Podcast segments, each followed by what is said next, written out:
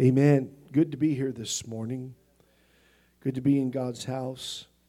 Feel His presence and His Spirit. And um, I want you to turn with me this morning to Ezekiel chapter 37. Ezekiel 37. I want to welcome, like Becky did, all of our visitors and tell you it's good to see you in the house of God with us this morning. You could have been a lot of places, but you came here to be in service, and we're grateful that and honored that you're here to worship the Lord with us this morning. And, um, you know, um, we see people and they're excited, they're running around the building. And you think, what's going on? I want to tell you something these people, I'm telling you, every one of us in here, but some, God just delivered them of great addictions. He delivered them of great depravity. We've all been, uh, the Bible says, we've all sinned and fall short of the glory. We've all sinned. We were born into a life of sin. Anybody that tells you that they didn't, they're wrong. They're absolutely wrong and incorrect because you can tell there's a sinful nature, an Adamic nature, in a two year old kid two year old little child. You take two kids and put them in a room together and put one toy in there and watch the, watch the, uh, the fur fly. You know, they'll fight over that one toy, they'll slap each other and everything else because that's the nature. But when Jesus comes in, he changes your life and he brings you from death to life. He brings you from that curse of sin into a, a life in Christ Jesus of blessing. And um, you know, this morning, as you see people excited in the Lord, it's because God's brought them from somewhere. He's brought them out of a life of, of, of sin and pain and turmoil and trouble, of bondage, of captivity. He's brought them out of that. And they've got a reason to shout and praise the Lord. You know, some people don't ever praise God, they don't have nothing to praise God for. You say, Pastor, you shouldn't say, I'm telling you right now, I got a reason to praise the Lord this morning. He saved me, amen. When I was at my darkest and lowest point, He saved me. He delivered me from addictions. He delivered me from lust. He delivered me from the bondages of sin and death. He delivered me. So I got a reason to praise the Lord, to raise these hands and to glorify God. Amen. Why do you raise your hands? Because it's a sign of surrender unto the Lord. When that police officer holds that gun and tells you to, to, to, that you're about ready to be arrested or you're going to be arrested, put your hands in the air. I'm telling you, whenever you submit, you put your hands in the air. It's a sign of submission, it's a sign of humility, it's a sign of surrender unto God. That's why. And Paul the Apostle said, Lift up them hands without wrath or doubting. Amen. And praise the Lord. Give him glory and honor. It's all right to be free. We, we shout and all this other stuff at games, but we come to church and we stand there like this. Let me tell you something. One day we're going to stand before the King of Kings and the Lord of Lords. We're going to stand before the Almighty God. Amen. The one who breathed life into our bodies and gave us a living, made us a living soul and gave us breath and life. We, we, we've got to praise the Lord. Amen. We've got a reason to praise Him. But even if you say, I don't have something fresh to praise Him for, well, praise Him because He's God. Amen. Praise Him because He deserves to be praised and worshiped. Amen. Ezekiel chapter 37. I want you to read with me. We're going to read 14 verses of scripture here, and then we're just going to preach it here a little bit today. And uh, in Ezekiel 37, verse 1, the Bible says this, and let's pray over the Word of God before we read the Word. Would you stretch your hand this way and pray that God will help me today because I need all the help I can get? Amen.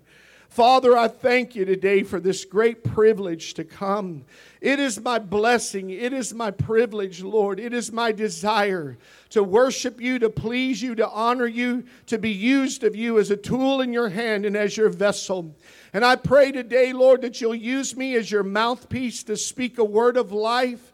God, to speak truth, to speak something that will spark faith, in each and every hearer today. And I pray for your spirit to move, God, among us this morning and let the Holy Ghost have his perfect will and way in our hearts and in our lives, God, that we'll leave this place, Lord, encouraged and changed by the power of God. We'll be challenged, God. We'll receive the life that we need to receive, God, that will bring us out, up out of that valley of death. And Lord, we'll give you all the glory and honor, for you deserve it today. Help me, Father God, anoint these lips of clay. Let me speak as you would have me to speak. And I give you all the glory and honor today in Jesus' most holy name. I pray.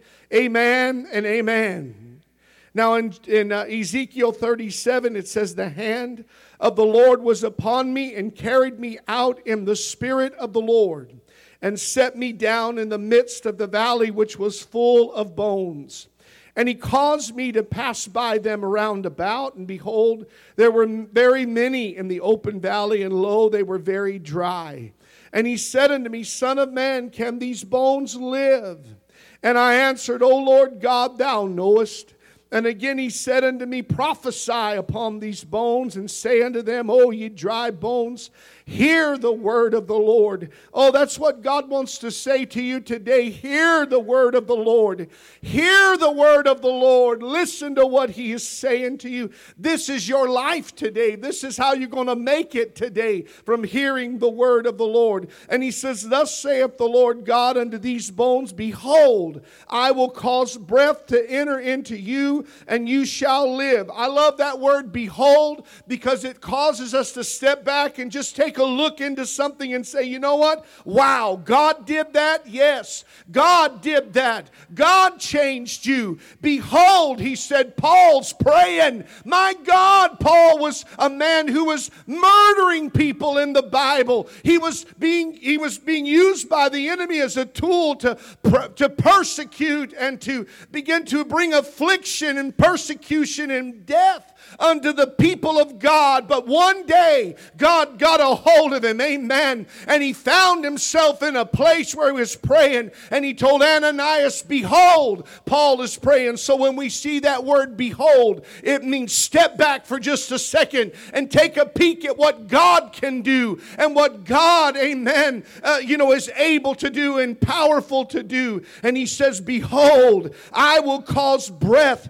to enter into you, and you shall shall live. Is it possible? Yes, yes. And I will lay sinews upon you, and will bring up flesh upon you, and cover you with skin, and put breath in you, and you shall live, and you shall know that I am the Lord. So I prophesied as I was commanded, Ezekiel said. And as I prophesied, there was a noise, and behold, a shaking, and the bones came together, bone to his bone. And when I beheld, lo, the sinews and the flesh came upon them, and the skin covered them above, but there was no breath in them. Then said he unto me, Prophesy unto the wind, prophesy, Son of Man, and say to the wind, Thus saith the Lord God, Come from the four winds, O breath, and breathe upon these slain, that they may live. So I prophesied as he commanded me, and the breath came into them, and they lived and stood up upon their feet,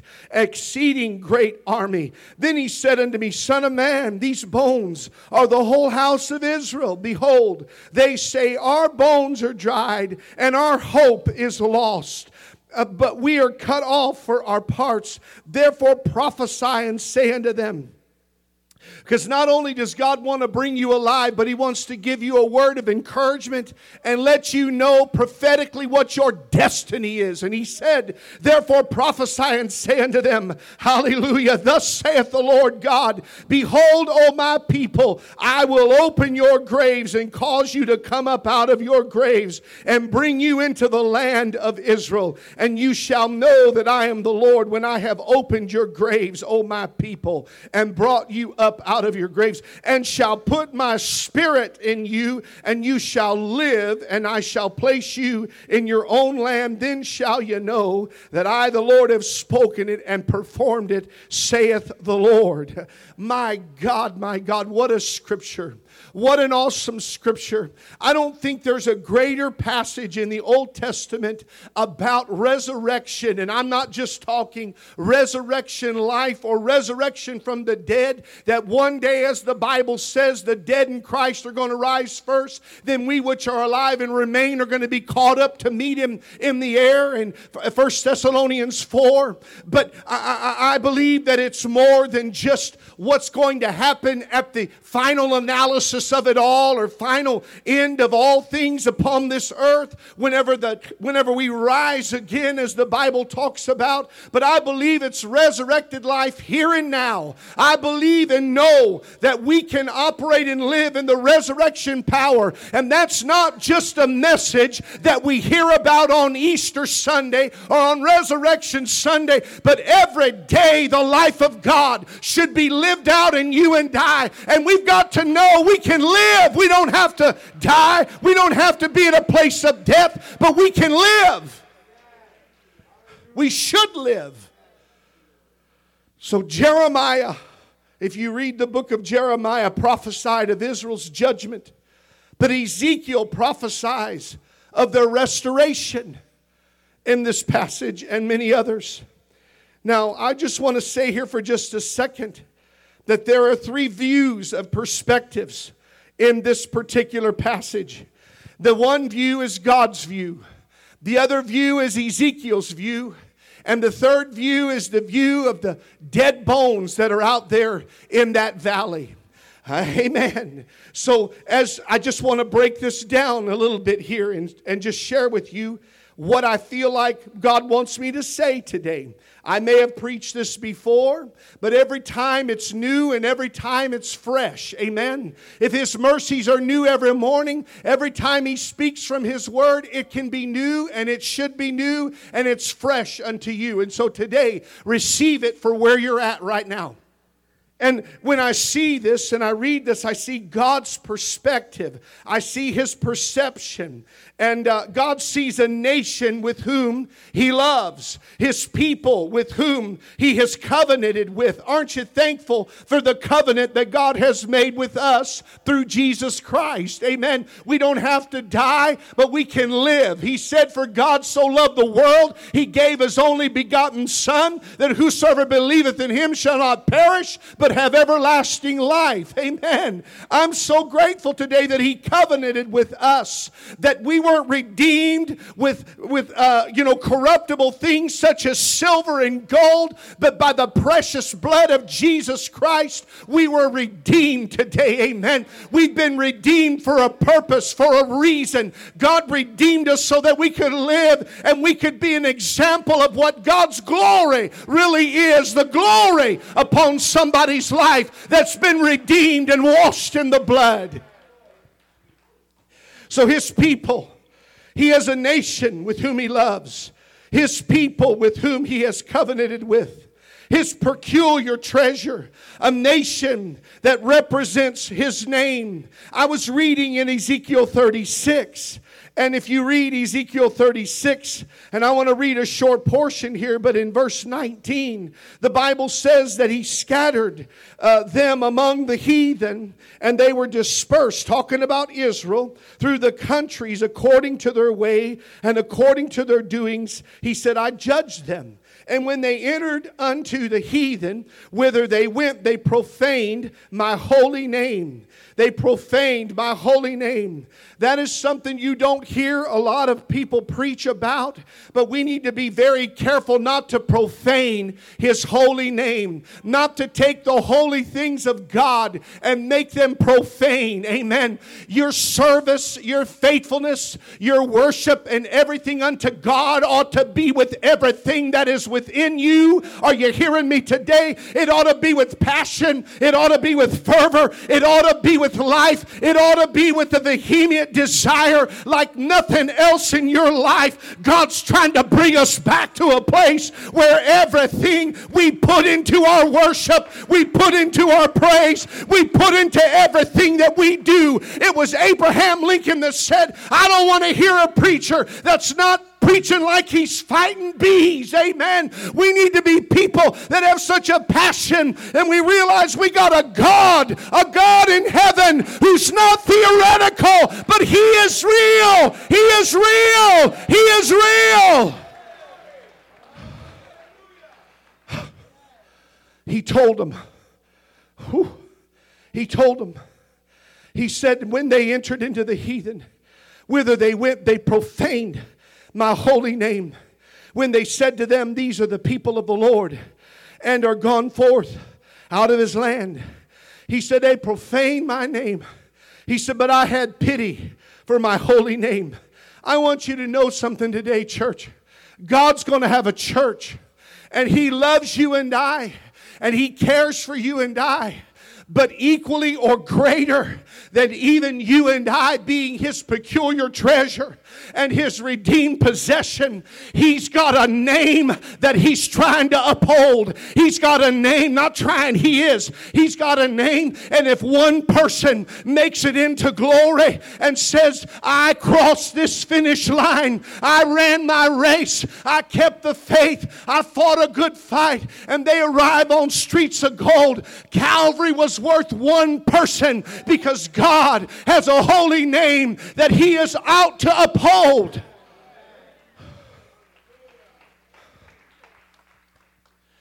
So it's more than just you and I. It's His holy name. It's His reputation. It's His name. It's His glory. Amen. And the Bible says, He said, I had pity for my holy name which the house of Israel had profaned among the heathen, whither they went. Therefore, say unto the house of Israel, Thus saith the Lord God, I do not this for your sakes, O house of Israel, but for my holy name's sake, which you have profaned among the heathen, whither ye went. And I will sanctify my, my great name which was profaned among the heathen, which you have profaned in the midst of them. And the heathen shall know that I am the Lord, saith the Lord God, when I shall be sanctified in you before their eyes. For I will take you from among the heathen and gather you out of all countries and will bring you into your own land. Then will I sprinkle, he said, clean water upon you. You shall be clean from all your filthiness and from your idols. From all your idols will I cleanse you. A new heart also will I give you, and a new spirit will I put within you. And I will take away the stony heart of your flesh, and will give you a heart of flesh. And I will put my spirit within you, and cause you to walk in my statutes, and you shall keep my judgments and do them. God sees a nation, and He said, wrapped up in that nation is more than just what He's doing for you and showing compassion and love and redeeming us and extending mercy unto us. But He's got a name. The Bible says, Amen. You hear that? His name. His name is very important to God. His name is very important. And He keeps His word. Amen. He keeps His word.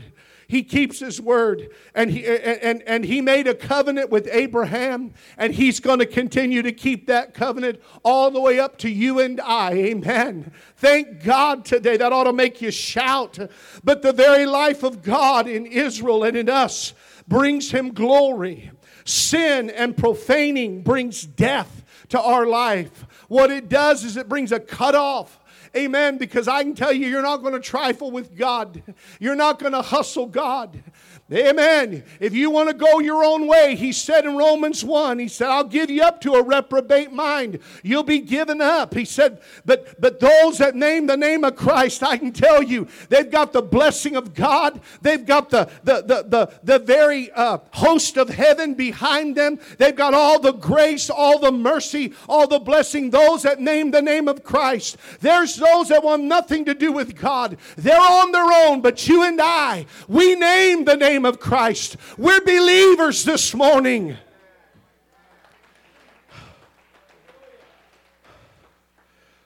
So God's view is to raise up a sanctified body to bring glory to his name, his holy name.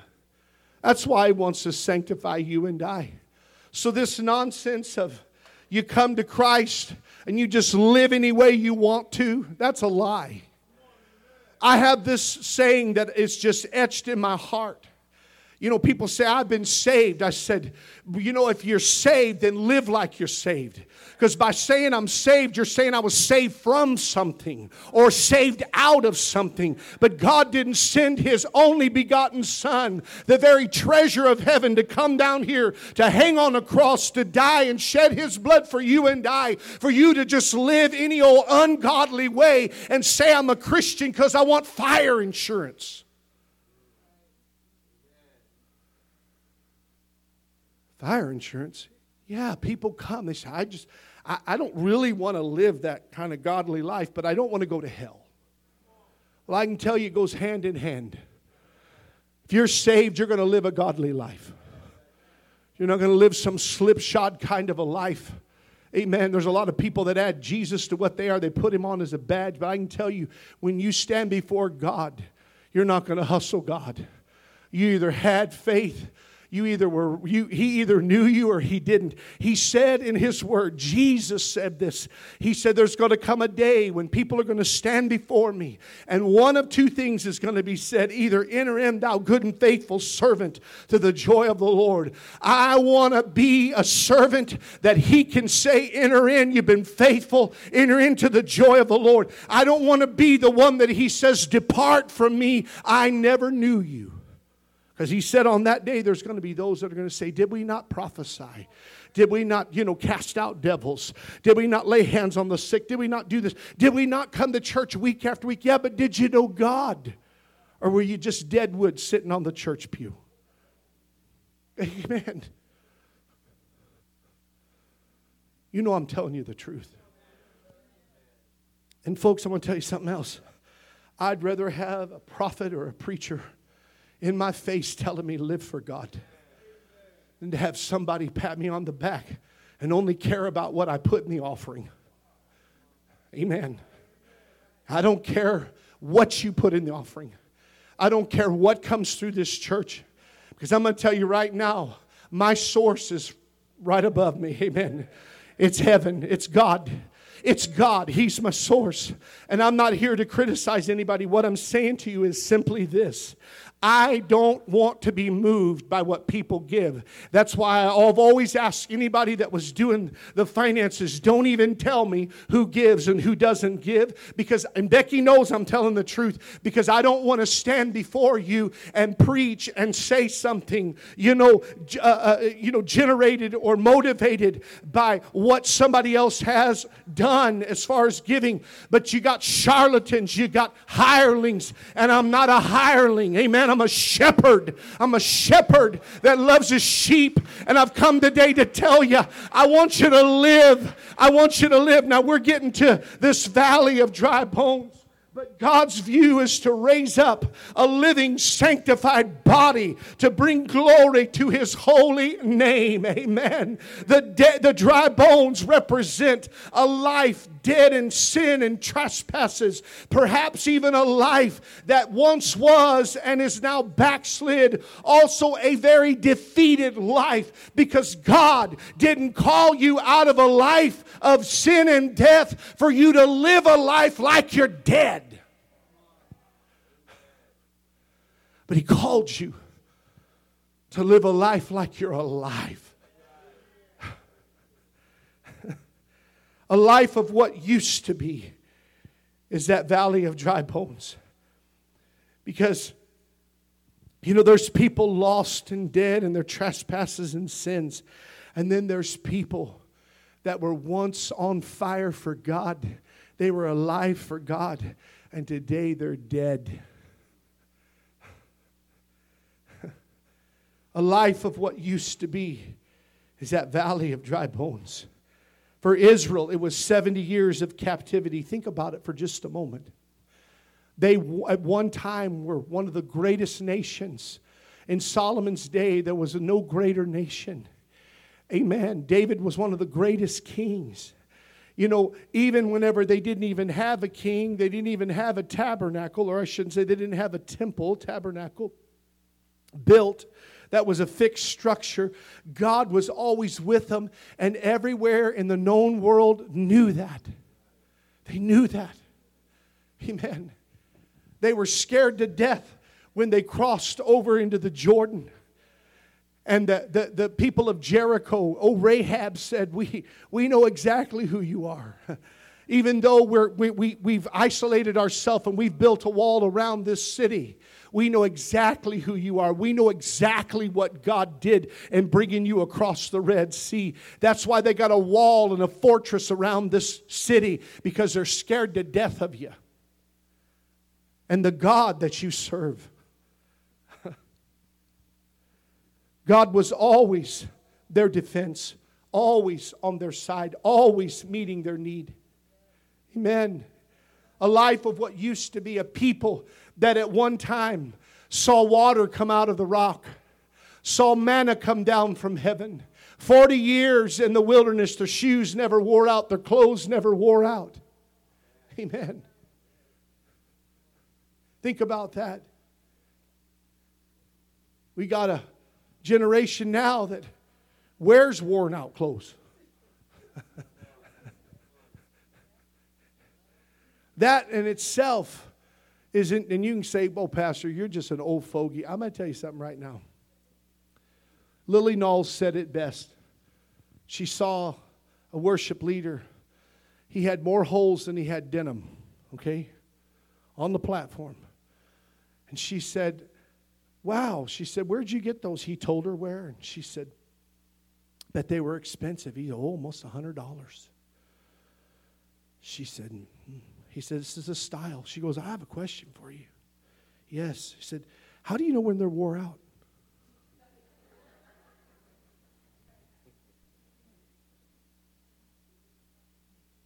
I guess you make a pair of shorts out of them. Why are you saying that, Pastor? Because that is an indicator of what has happened even in the world. What the church is, is what the world becomes where there's no life, it carries over. See, what you and what a lot of people do not realize is where the church is spiritually and their standard and where they stand and where they are and their faith and, and you know, the standard of what they hold in holiness and morality, it affects the world. It affects everything. It affects government. It affects everything. And, and, you, and, and so you see that. You, you, you, you, there's a lot of people going through the calisthenics of religion and motions of religion, but there's no life. There's no life. Amen. There's no life. Let me go on here. Let me go on here because I don't want that to be said about us. The dry bones represent something, a life of what used to be. For Israel, was 70 years. Before that 70 years happened where they were in captivity, they were a vibrant nation. They were, they were going downhill because of idolatry and because of their ungodliness and embracing the gods of the heathen nations, of heathen nations. But it was a life of what used to be a remnant nation that forgot who they were. Some people in the house of God forgot who they were in Christ Jesus. They forgot what they could have in Christ Jesus from the pulpit to the back door. It's a picture of any one of us. I was dwelling on the fact of whenever I was at Jared Jenkins' conference in February, Brian McDonald was preaching, and I don't really remember a whole lot of what he said, but one thing that he said smote me in my heart, and I had to go to an altar and cry out to God. And he said, he was talking about the early days and how he said, I'd walk out of my door and go through the woods and go up I don't know, a quarter of a mile or whatever, and go up to this place where there was an old tree stump, I believe, and he would pray and he would cry out to God. And he said, Every morning I'd go up there, a new Christian, a young preacher, a young evangelist. And he said, What I found out was after so long, there was a pathway, amen. There was a pathway that led to that place of prayer, that place of communion. It was, a, it was, it was, there was no grass there anymore. It It was just a dirt pathway.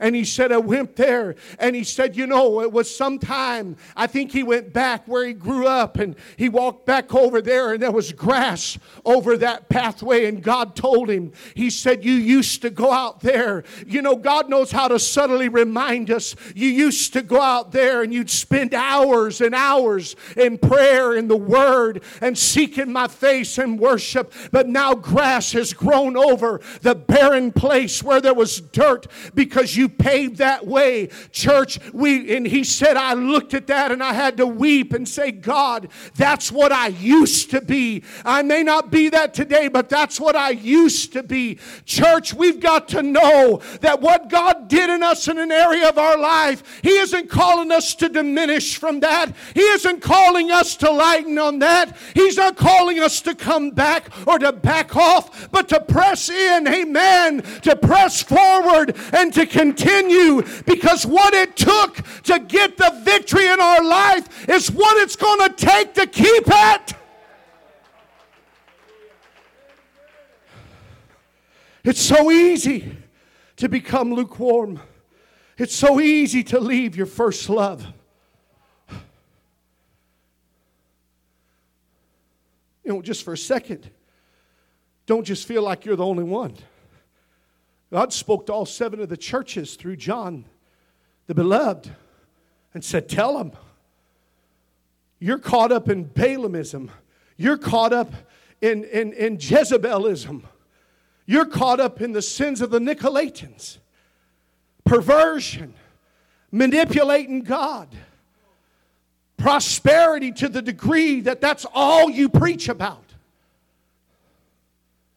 Or you've become so rigid and so stoic, you're standing upon the old foundations. Praise God. But he said, You don't love. You've left your first love. And he comes to that final Laodicean age, and God is on the outside and he's knocking on the door trying to get into his own church. Dead bones. It's so easy to learn how to preach and forget how to pray. It's so easy to say we know how to market, we know how to get out, we know how to do the street ministry, we know how to do programs, we know how to do all of these things, but we forgot how to pray. Because I'm going to tell you, just look at the situation with Ezekiel. God took him out and carried him out in a vision. In a vision. He had a vision. And so you've got to see this from a spiritual realm. We see things in the natural, but we don't even realize that dead people are walking among us everywhere. And the only way that we're ever going to see it or begin to speak to it or pray for it is whenever God shows us through a vision of what's really going on. Amen. Amen. Amen. You know, I did not understand why my wife would go to those clubs or why, you know, she felt so directed, but through prayer and seeking God, God led her to go and to minister and to pull those treasures out of that darkness.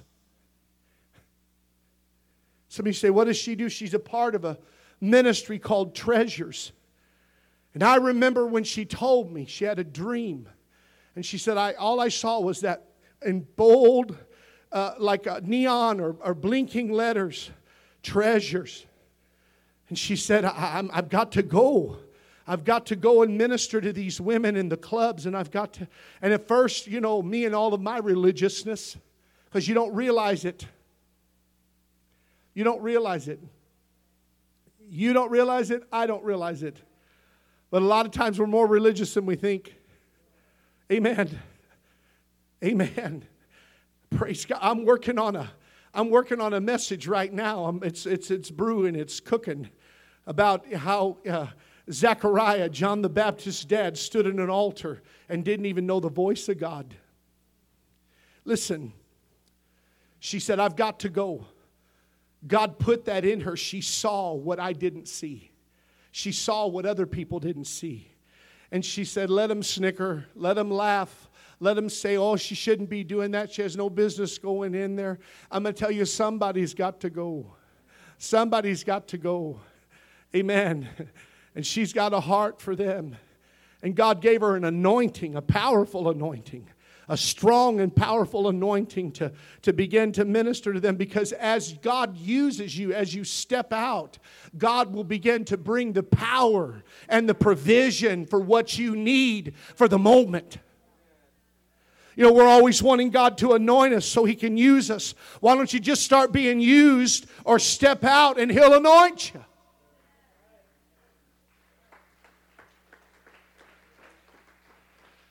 I told her, I'm not going to the prison back in 1995. And then God changed my heart. And Angela said to me, She goes, What are you going to say to them? I said, I don't know. Robert didn't tell me why to say anything. He just told me to go and sing with my guitar.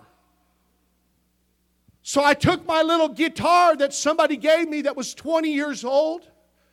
And I walked in that prison scared to death in Chino. I'll never forget it as long as I live. Robert and Trudy Frias. Amen. We're walking in, and I walked in, all I heard was that clink, clink, clink. I saw them men over there that had muscles coming out of their earlobes. I'm walking right behind them, almost holding on to their, their, their belt buckle. And I go, What is that smell? And Trudy said, It's sin, brother. Just keep walking.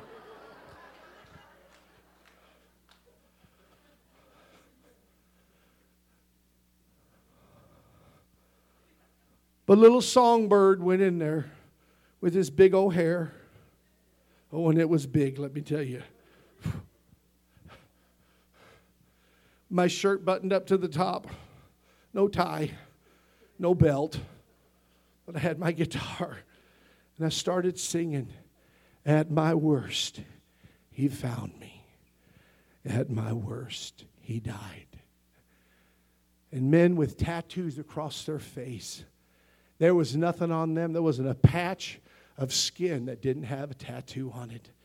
Stood there in that auditorium and just wept. I watched them just weep, just stand there and weep, just as they stood there, stood there and wept and wept.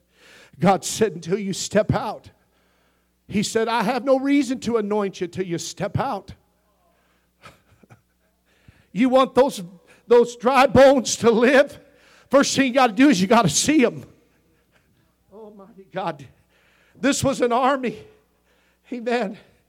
I'm talking about the dry bones. It was an army that lost its ability to do and to work. I'm still staying on where we're at and not being what we should be, but I'm going here.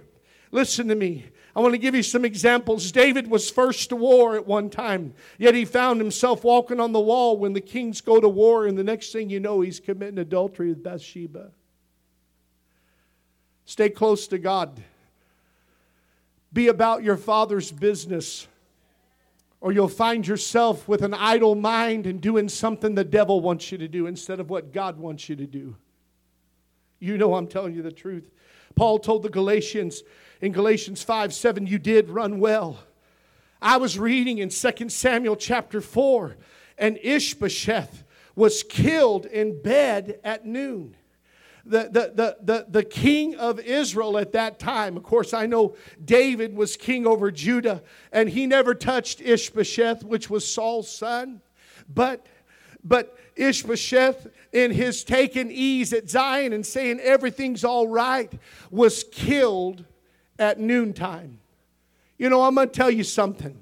And there's a lot of people that this qualifies to in our midst. But we need to awaken from our slumber because we sleep too much.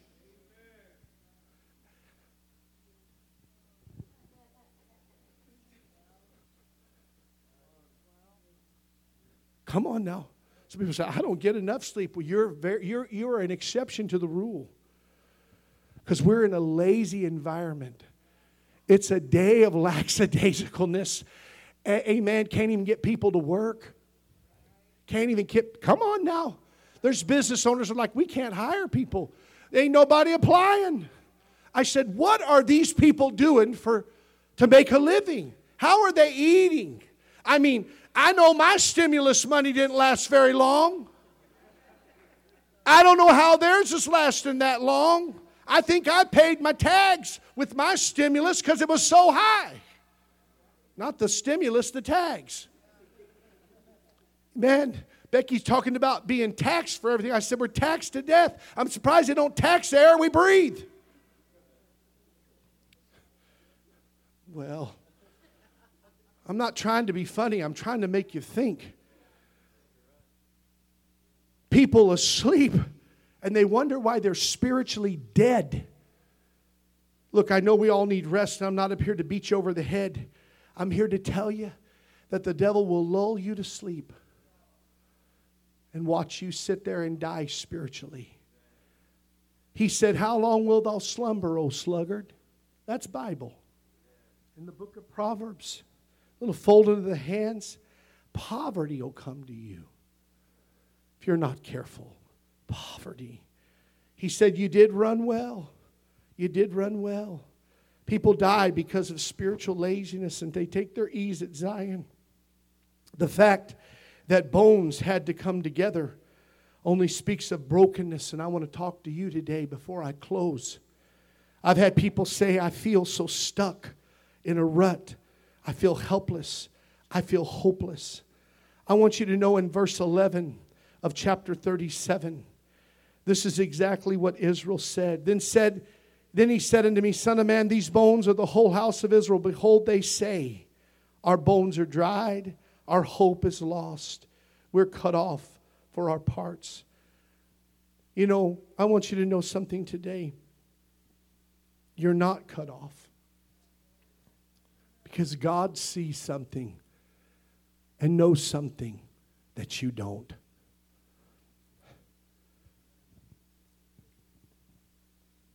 You know, there's a discouragement, I think, that comes sometimes with people that are really truly seeking and searching God for change in their life. And God revealed something to me showed me something that I want to share with you today. Because you know, we have a responsibility to walk before the Lord in faith. We have a responsibility to mortify the deeds of our flesh. The Bible says that we're to crucify this flesh. They that are Christ, they that name the name of Christ, those that are born again, you're to crucify this flesh. It says it in Galatians. It speaks how we're supposed to live a separated life. And anybody that says that, you know, that's extreme or whatever, they need to get right with God. Because what they're saying is contrary to the Word of God. We're supposed to live a life separated from this flesh in this world. We're supposed to live a, a consecrated, crucified life, okay? That's what he said. He said in, in, in, in Romans 12, he said, I beseech you, therefore, brethren, by the mercies of God, that you would present your body a living sacrifice, holy and acceptable unto God, which is your reasonable service. And be not conformed to this world, but be ye transformed by the renewing of your mind that you may prove what is that good, perfect, acceptable, perfect will of God.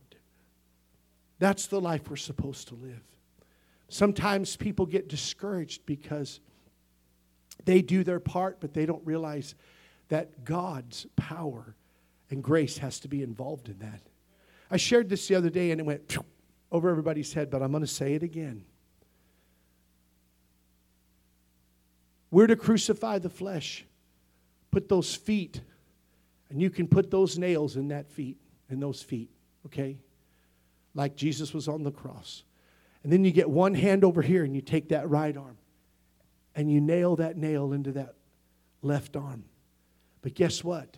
You can't nail the third hand down. Only God can do that.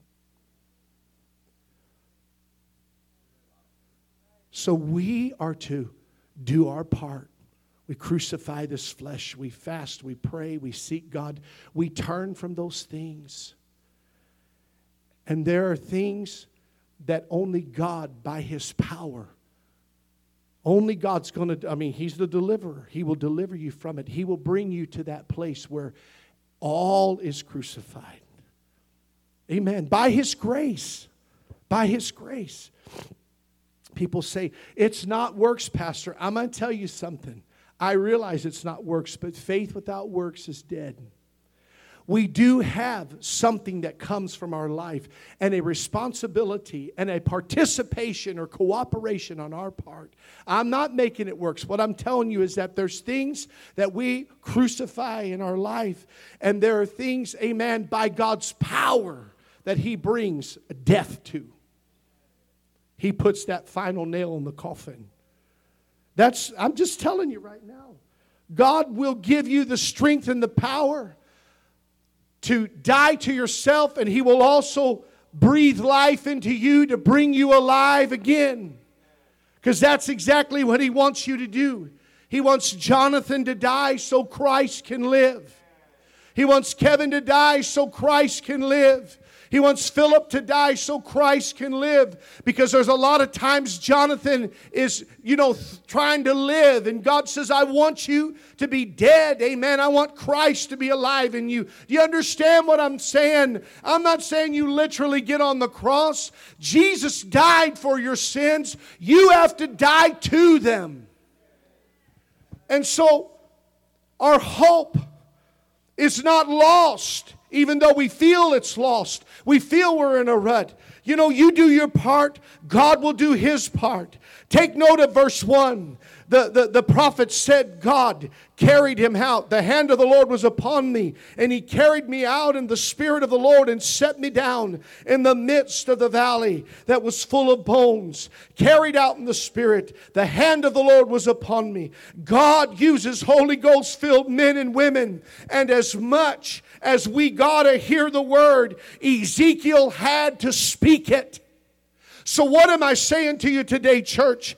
Recognize, amen, as God shows you a lost world and He shows you you have to be the answer to speak to them. Of course, it's God living through you, of course, it's God's power spoken through you. But that's why He said, Go into all the world and preach the gospel. Go into all the world. You got to see the harvest and then you've got to go and reap the harvest. There's people dying, going to hell. There's people hurting. There's people broken. They need a voice from God to speak. Oh.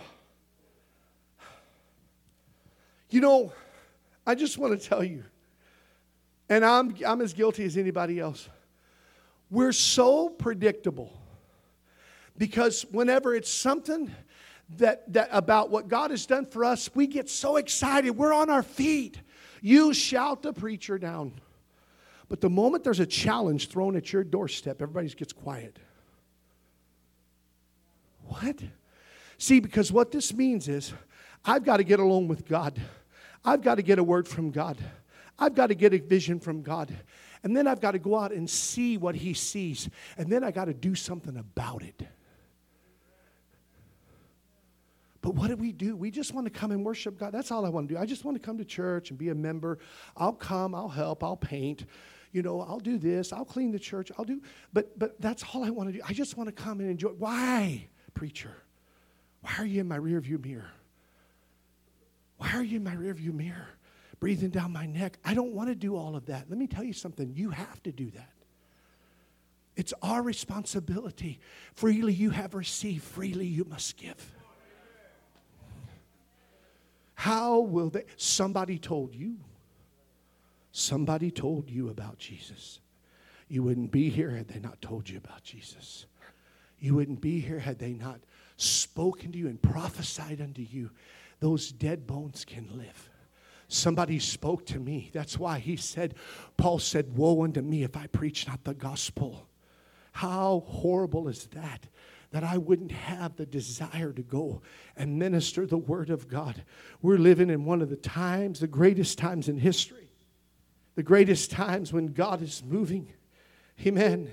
And God uses Holy Ghost filled men and women But you got to hear the word of God and you got to speak. And the question comes can these bones live again? Can they live? You know, there have been times, amen, because of where I was living at, something that seemed difficult or demonic or seemed impossible was right before me.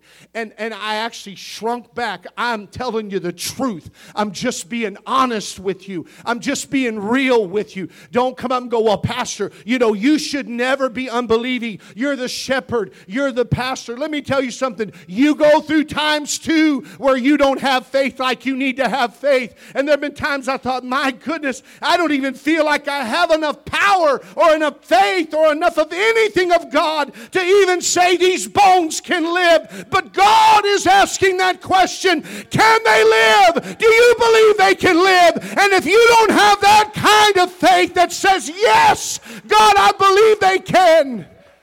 I can tell you, you're out there in that valley. That's what separates you from being the prophet with a vision and being the person that's dead in the field.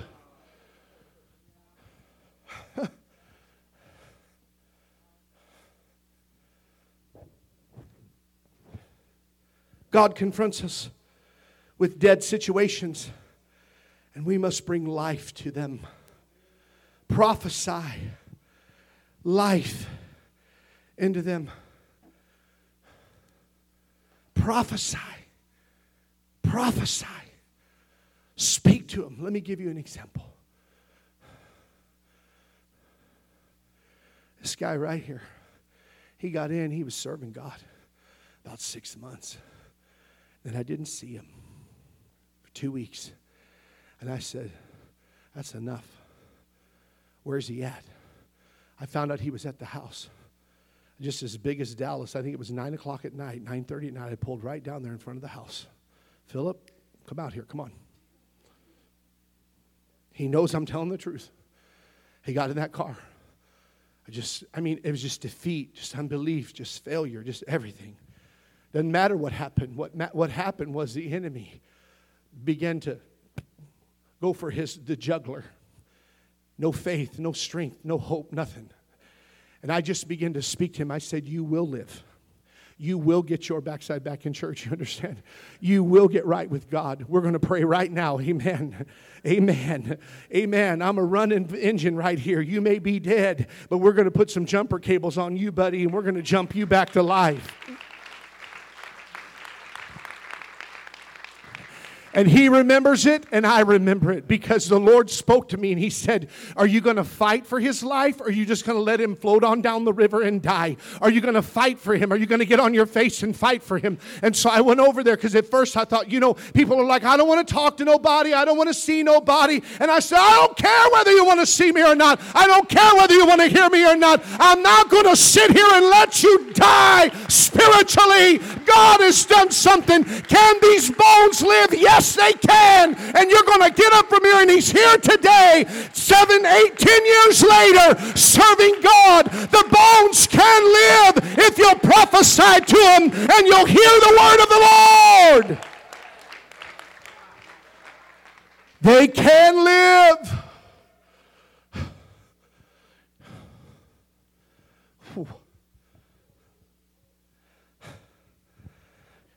Can we see the need of the harvest. Can we believe God can do it? The tragedy is the church operates in theory. Well, this is what it says in the book theoretically. What's it doing in your life? Amen. I can tell you, you can be an overcomer. You're called to be an overcomer. You're called to walk in victory. You are called not to live in defeat, but to live in victory. Doesn't mean you're not going to be confronted with something. That's why he said, cause them to uh, begin to speak the word of God to them and let them hear the word of the Lord and begin to prophesy that the breath of God would begin to be breathed into them. Amen.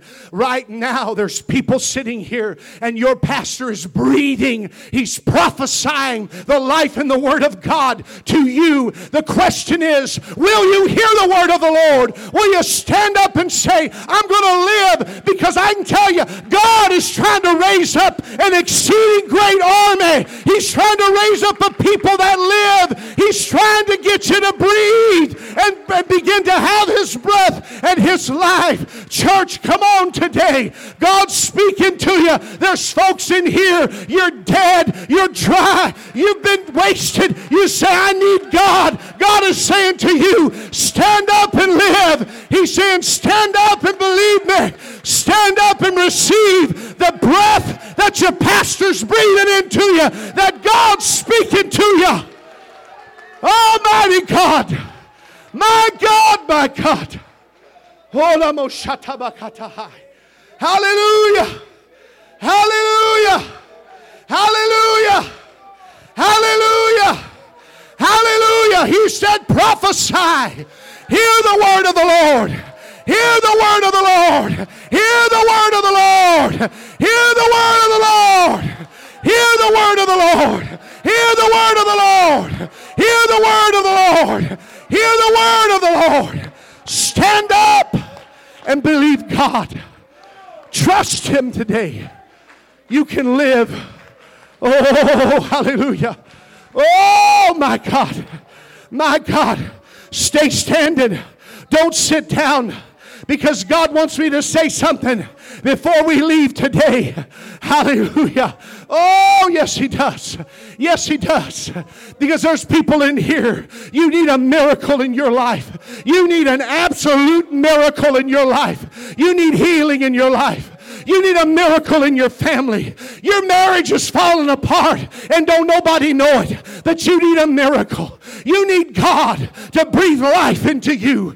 Amen. Today is your day. He brought you here for that reason. Amen. Maybe you're going through something where you just seem you can't get the victory. God wants you to know you got to hear the word of the Lord. You got to get up and believe. You got to trust Him today because He wants those dead bones to live. He wants them to live. He wants them to thrive. My God, listen, listen to me. Listen to me.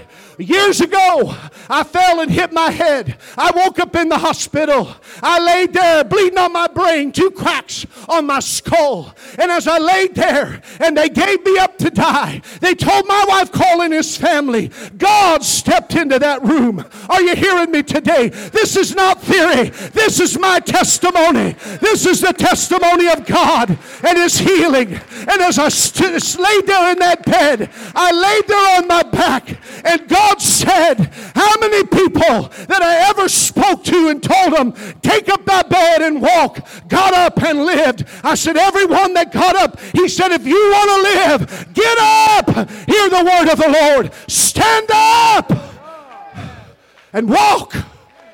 And I did. I got out of that bed and I began to walk and God healed the cracks in my skull and He stopped the blood on my brain and He healed my broken body. If you believe that today, if you believe He did that for me, His Word declares He'll do it for you. Step out of your seat. I don't care what you need. I don't care where you're at. Step out of your seat